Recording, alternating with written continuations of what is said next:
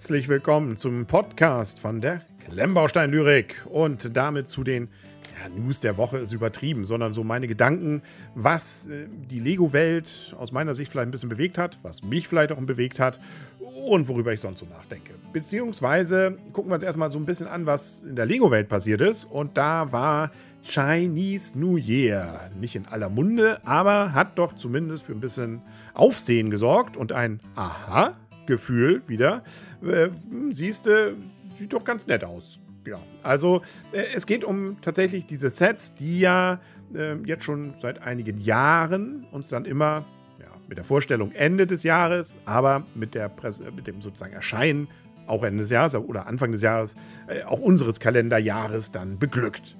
Und äh, da gab es ja auch schon einige Geschichten drumherum, um nicht zu sagen, auch ja, Skandal ist übertrieben, und aber zumindest Unruhe, weil die ersten dieser Set-Serie ziemlich cool waren, aber nur in Asien erschienen sind. Und das hat dann dafür gesorgt, dass man, ja, damals hat man ja, ist man ja noch gereist, ähm, Leute, die da in diese Gegend gereist sind, ähm, gebeten hat, doch mal ein bisschen was einzusacken von diesen Sets. Oder sie gab es dann hier auf dem Schwarzmarkt, natürlich nicht für Originalpreise, sondern deutlich höher. Also ähm, man, schöne Sets, die hier nicht verkauft wurden. Das war eine schlechte Kombi, und da hat Lego dann auch gesagt, nachdem dann noch ein zweiter kleiner Shitstorm war wegen Brickheads, die nur bei Target, glaube ich, zum Lego Movie zwei, ich glaube, der war das, ja, solides Halbwissen gerade, ähm, dann in den U S A nur erschienen war, dass es auch da Widerworte gab, und man hat sich dann irgendwie entschieden, nein, nein, nein, nein, nein, es wird alles nur hier bei uns äh, auch, also überall äh, dann erscheinen. Also keine lokalen Sondergänge mehr. Das haben sie so ein bisschen aufgeweicht. Jetzt gibt es ja immer mal wieder Sets, insbesondere so aus dem Lego-Haus, die dann nur in ein paar Ländern erschienen sind. Nebenbei, gerade wegen Corona, aber jetzt auch gerade wieder eins, was wohl damit zusammenhängt, dass sie dann den Aufwand scheuen, bestimmte rechtlichen Vorgaben, gerade was wie das Verpackungsdesign angeht, von anderen Ländern entsprechend umzusetzen, sondern das, was sie haben und wo es zulässig ist, so wie sie es im Lego-Haus verkaufen, äh, dann machen sie es in den Ländern wie Dänemark eben auch, aber in denen, wo es nicht geht, nämlich Deutschland zum Beispiel, da gibt es das dann nicht. Jo. Aber lange Rede, kurzer Sinn, jetzt haben wir also Chinese New Year, was übrigens wohl nur in China so heißt, und international sagt man dazu Lunar New Year oder Lunar, also Lunar gesprochen. Ähm, und diese Sets sind wieder hübsch, also ja, Mond-Neujahrs-Deko, da muss man, glaube ich, schon so ein bisschen in der Kultur drinstecken, um das richtig cool zu finden. Aber die Parade, die hat es mir angetan, insbesondere der Lego-Wagen, der dabei ist, und Minifiguren, die sich wie Lego-Figuren verkleiden. Also da gibt es dann zum Beispiel einen, so eine Art Pirat, verkleideten, also ein, einer, der sich als Pirat verkleidet. Wir haben auch Monkey Kid, der sich dort präsentiert. Und das, was ich besonders witzig finde, neben weiteren Accessoires, die auch mit Lego zu tun haben, die sich da drin befinden, dass wir hier auch die Familie, wenn ich das richtig identifiziere, wieder haben, die sich so durch diese Serie über Jahre so ein bisschen zusammensetzt. Die waren auch schon auf dem Markt, die waren auch schon bei, wir waren schon bei denen zu Hause. Ja, und jetzt sind sie also auch bei der Parade dabei. Lange Rede, kurzer Sinn, das Ding finde ich cool. Sieht nett aus, und äh, bin gespannt, wie es dann im Original nachher aussieht. Das, äh, ja, das müssen wir noch ein bisschen abwarten. Es wird wohl eintausendsechshundertdreiundfünfzig Teile haben, und dafür geht es preislich. Also auch da immer vorsichtig, bei achtzehn Minifiguren nur, nur in Anführungsstrichen hundert Euro. Also ja, natürlich, für Plastik immer noch verdammt viel Geld, aber für Lego-Verhältnisse bei den vielen Minifiguren, und dann sieht es auch noch nett aus. Also ist das ganz okay, ja. Also keine Ahnung, wie dann solche Sachen sich immer zusammensetzen. Es ist äh, überraschend. Am fünfundzwanzigsten Dezember soll das Ganze wohl erscheinen. Jo, das ist doch schön. Da haben wir so noch ein neues Monkey Kid vorgestellt, Set, was allerdings äh, mehr oder weniger ein altes ist, nur ein bisschen abge abgegradet. Wobei ich da mal immer an Doctor Who denke, wenn es um Upgrades geht und die Cyberman. Und da ist das ja eigentlich nichts Gutes. Aber das ist ein anderes Thema. Ähm, was Lego übrigens, wo wir ein anderes Thema haben, aber wir waren ja beim Lego-Haus vorhin schon kurz mal, jetzt raushaut, sind drei D gedruckte rote Enten. Allerdings nur zu bestimmten Terminen, jetzt im November, im Lego-Haus. Und man muss da auch wohl rechtzeitig sein, um dann eine Vorbestellung zu machen. Nämlich morgens um neun Uhr dreißig. Und dann kann man irgendwann das Ding dann abholen. Das geht vom elften bis dreizehnten November, achtzehnten bis zwanzigsten und vom fünfundzwanzigsten bis zum siebenundzwanzigsten Und dann darf man das Ding erwerben. Das gute Teil ist ganz witzig, ist klein und äh, hat aber eine Funktion. Das heißt, man kann damit also so ein bisschen durch die Gegend fahren. Die Räder selber drehen sich zwar nicht, aber das ist der Mund von der Ente. Und das ist diese Nachziehente, wie man sie aus der Lego-Welt ja aus Holz ursprünglich mal kannt. Und die ist ja dann auch aus Lego mal als Set rausgekommen im Lego-Haus. Das sieht schon ganz cool aus. Und äh, ja, das kann man sich da also dann besorgen und wird dann wohl knapp zwölf Euro kosten. neunundachtzig Kronen, dänische Kronen. Also ist, wie gesagt, etwas, was hier schon mal durch die Gazetten ging, weil nämlich vor Skerbeck, vor der großen Ausstellung im Süden Dänemarks, da gab es ein Lego-Haus-Event am Donnerstag davor, glaube ich, Mittwoch, Donner- ich glaube Donnerstag. Das ist auch schon eine gewisse Tradition, wo die dann da alle hinfahren. Das sind ja alles Lego-Fans aus der ganzen Welt. Und da gab es wohl diese Ente schon mal äh, für die, die da waren. Und die Dinger waren dann auch relativ teuer, plötzlich schnell dann auch bei eBay Kleinanzeigen aufgetaucht. Ja, ähm, jetzt scheint es äh, wohl noch mehr davon geben zu können. Und damit äh, sinken wohl auch diese, ich nenne es mal Schwarzmarkt, ist vielleicht übertrieben, aber diese Zweithandelspreise äh, und äh, vielleicht ist das auch ganz gut so. Mal sehen, wie das weitergeht. Man soll wohl dann auch noch so einen Fragebogen ausfüllen und äh, vielleicht will Lego einfach so ein bisschen austesten, was man da, wie man das, also ob sowas läuft, ob es dafür einen Markt gibt, also vielleicht nicht an der Ente, sondern einfach an im Laden gedruckten Sachen, aber gut. Lassen wir uns mal überraschen, was sie daraus machen. Ist so ein kleines Anekdötchen, wenn man so will. Jo, apropos Anekdötchen. Ähm, in, Anekdötchen, ne, passt das? Anekdötli. Äh, in, in der Schweiz gibt's, in Zürich macht ein Lego-Store auf. Der erste Lego-Store in der Schweiz. Und dann, man ahnt es, Zürich ist vielleicht dann nicht ganz überraschend. Hätte auch Basel werden können. Na gut, es ist Zürich. Für die meisten ist Zürich eh die Hauptstadt. Ist gefühlt. Ja, ähm, ähm. Naja, und da wird es also eine Eröffnung geben am vierundzwanzigsten November.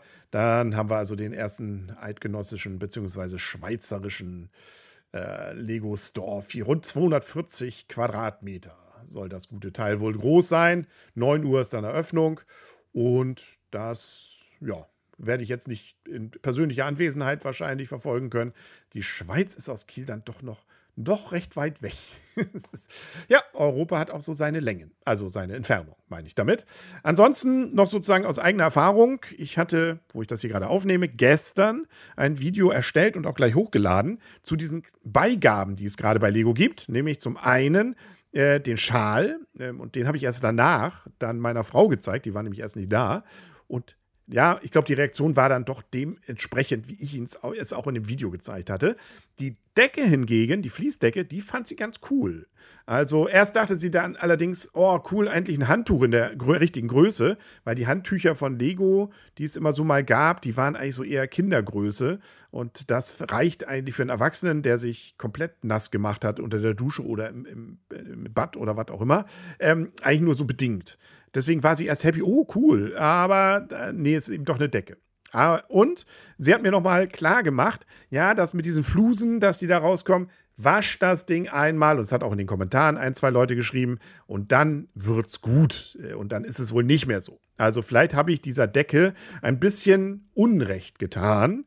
Und äh, trotzdem glaube ich nicht, dass jemand jetzt gezielt extra zweihundert Euro plus äh, bei Lego ausgibt, um diese Decke zu bekommen. Aber wenn man sowieso das erreicht oder neunundneunzig neunundneunzig hat oder was weiß ich, dann kann sich es lohnen, da vielleicht noch einen Euro draufzulegen und äh, sich diese Decke mitzunehmen. Ich äh, werde mal berichten, zumindest hier im Podcast, wenn sie gewaschen ist, wie sie sich dann anfühlt, ob das Ganze besser ist. Zumindest das, was ich am Anfang hatte aus der Plastikverpackung, dieser Geruch, der ist jetzt weg. Also der war tatsächlich wohl erstmal nur so in der Verpackung. Da habe ich schon chinesische Produkte gehabt, die deutlich länger ausdünsten mussten. Also das war Gott sei Dank nur ein kurzes Event. Was, wie gesagt, das Waschen angeht, das gilt es noch zu erforschen. Und dann, wie gesagt, gibt es da nochmal eine Info zu. Ansonsten sind wir auch dabei, den Tischkicker zu bauen. Mein Sohn ist wirklich, der hat ihn jetzt erst gesehen, ist ganz begeistert, also optisch, und sagt, Mensch, wo soll denn der Ball da durchpassen? Aber da wollte er gerne mal mitspielen. Also das Ding muss jetzt wahrscheinlich zügig gebaut werden. Und dann kann ich das Ganze hier dann auch präsentieren. Ja, ansonsten sozusagen abseits, ist, ist, ist ja mal ganz schön, wenn wir schon am Quatschen hier sind, ähm, worüber ich sozusagen heute auch mal mir, mir sozusagen aufgefallen ist. Ich äh, habe hatte ich glaube ich schon mal erwähnt, neue Kopfhörer und damit auch viel mehr Lust gerade, äh, ein bisschen mehr spazieren zu gehen und dabei Podcasts oder äh, gerade mal drei Fragezeichen, so drei D-Varianten äh, äh, gibt es davon. Drei Folgen, vier Folgen, äh, die so ein bisschen mehr Räumlichkeit auch haben. Und das finde ich ganz cool, weil diese Kopfhörer das auch unterstützen. Das, darum soll es nicht gehen, da bin ich jetzt leider durch, sondern ähm, ich habe Podcasts und jetzt auch endlich mal geschafft, so diese Premium-Podcasts mitzuhören, die es so von verschiedenen Anbietern gibt. Ja, äh, und dazu gehörten eben jetzt endlich mal Fest und Flauschig von Olli und, und Jan, hier, Herrn Böhmermann zu hören und auch Ähm, da den äh, hier Baywatch Berlin ähm, von Herrn Umlauf, mit Herrn Umlauf. Und habe festgestellt, äh, bei beiden, grundsätzlich ist das eigentlich genau mein Humor. Also ich äh, mag eigentlich Herrn Böhmermann und Herrn Umlauf sehr gerne. Habe jetzt aber im direkten Vergleich festgestellt, dass mir Baywatch Berlin irgendwie sympathischer rüberkommt. Das hat vielleicht auch damit zu tun, zumindest in den Folgen, die ich jetzt gehört hatte, er ist ja nicht alleine, Klaas Heufer-Umlauf, sondern macht das ja noch mit zwei Kollegen, Jakob Lund äh, und Thomas, Thomas Schmidt äh, von, von seiner T V-Produktion, die man ja auch da aus äh, Late Night Berlin kennt. Und ähm, das kommt irgendwie sympathischer rüber, vielleicht nicht so gestört. Also bei Herrn Böhmermann merkt man schon, es gibt Teile, ähm, wenn er so aus Persönlichem berichtet, das kann so nicht sein. Das ist sozusagen des Gagges geschuldet, wie er das erzählt. Und andere Sachen, da wird es dann ähm, interessant zwar, aber auch da wird nicht viel aus dem Nähkästchen geplaudert. Hier hat man das Gefühl, da erfährt man auch so ein bisschen was über die Hintergründe von Sendungen, was da so passiert oder auch schiefgelaufen ist. Und das auf eine angenehme Art. Ja, Herr Böhmermann und Herr Olli, da ist auch nicht äh, unangenehm. Aber äh, wie gesagt, es kommt mir schon anders rüber. Bei Herrn Böhmermann würde mich auch wahnsinnig eigentlich mal interessieren. Ähm, so gesehen ist er eigentlich fast der Interessantere, wenn ich mir mal einen aussuchen dürfte, mit dem ich reden dürfte für ein Interview. Dann wäre es Herr Böhmermann wiederum. Nicht nur, weil er sich mit Lego beschäftigt. So gesehen haben wir jetzt hier den, den Kniff noch, wie wir das Ganze reinkriegen. Ich habe ja auch damals versucht, Herrn Böhmermann mal dazu zu bekommen, als wir die Building Bricks for Happiness ähm, Folgen hatten, gerade zum Abschluss und so, zumindest mal über ein Grußwort oder sowas spricht, weil angeblich hatte er wohl mal, es deutete darauf hin, dass er in dem Podcast äh, zumindest äh, auf diese Aktion zumindest mal was gehört hatte davon oder äh, wie auch immer. Äh, keine Ahnung, äh, so war es, wurde es kolportiert. Nichtsdestotrotz hat er aber nie, oder auch seine Redaktion, ich habe es ja natürlich dann an die allgemeine Adresse geschrieben, auch auf mehrfache Nachfrage nie geantwortet. Das ist Vergangenheit. Aber weshalb ich ihn ganz spannend fänden würde, ist schlichtweg, weil ich mich wirklich mal interessieren würde, wie er sozusagen ähm, im Nachhinein viele von seinen Sachen beurteilen würde, die er macht. Und er hat ja viele Sachen, also diese Sendung, ähm, die ist ja eigentlich ganz spannend dahergehend, weil sie ja Entertainment und Infotainment bzw. Skandalaufdeckung miteinander verbindet. Und das finde ich persönlich allerdings auch gefährlich. Deswegen, da hätte ich mich gerne mal mit ihm drüber unterhalten, weil für den Zuschauer ja manchmal, finde ich, schwierig zu erkennen ist, wo ist das Entertainment? Wo wird etwas überspitzt dargestellt, nur weil es witzig sein soll und passt, weil es witzig ist und nicht, weil es für die Message gut ist? Und was äh, ist sozusagen wirklich knallhart recherchiertes, beziehungsweise was äh, wird jetzt hier wirklich neutral äh, als Aufdeckung dann präsentiert? Und wenn man das miteinander vermischt, dann ist die Gefahr auch bei mir in meiner eigenen Wahrnehmung groß, dass man in solchen Situationen dann äh, Sachen für noch skandalöser hält, weil sie ja so schön skandalös da präsentiert werden, mit eben auch diesen Gags und diesen ja wenig differenzierten Einspielern, die dann damit auch in Verbindung stehen und äh, die dann da, da versuchen, vor allem auch aus den Skandalen immer noch den einen oder anderen Gag zu ziehen. Und äh, das hätte mich mal interessiert, insbesondere auch, wie man da mit diesem Druck, im Prinzip jede Woche, so etwas abliefern zu müssen, fertig wird, beziehungsweise auch, wie oft es ihm schon vorgekommen ist, dass er danach gesagt hat, oh, da habe ich vielleicht ein bisschen übers Ziel hinausgeschossen, so wie ich jetzt vielleicht mit meiner Lego-Decke mich schon frage, hm, habe ich die vielleicht zu sehr irgendwie in Misskredit gestellt in meiner Folge, weil ich sie ja noch gar nicht gewaschen hatte. Ich kann ein bisschen beruhigter sein. Ich erwähne ja, dass man sie waschen kann und dann vielleicht alles besser wird. Also objektiv vielleicht alles richtig gemacht. Aber nichtsdestotrotz, wenn ich schon bei solchen Sachen danach Gewissensbisse habe, wie ist es bei ihm? Wenn denn dann jetzt der Leiter zum Beispiel des B S I äh, gegangen wird nach der Sendung und man wahrscheinlich äh, sagen muss, dass das äh, eher ein Bärendienst war für die Sicherheit in der Informationstechnik, weil so wirkt es so ein bisschen, Politiker das dann auch genutzt haben, um genau dieses zu erreichen, weil er unbequem war, weil er bestimmte Sicherheitsbereiche, Sicherheitsstandards gerne hochhalten wollte, keine Backdoors zum Beispiel in der Technik haben wollte ähm, und das nicht allen äh, so lieb war, dass er da strikt war und das jetzt gut genutzt haben. Also ob ihn sowas tangiert, ob er so Momente hatte, wo er sagt, ah, da haben wir vielleicht, was weiß ich, dann auch, sind wir dann vielleicht doch ein bisschen zu hart umgegangen oder das war nicht gerecht komplett, wie wir es hier dargestellt haben. Ja, ich werde wahrscheinlich niemals die Möglichkeit haben, diese Fragen zu platzieren, aber ich hätte es und würde es sehr spannend finden.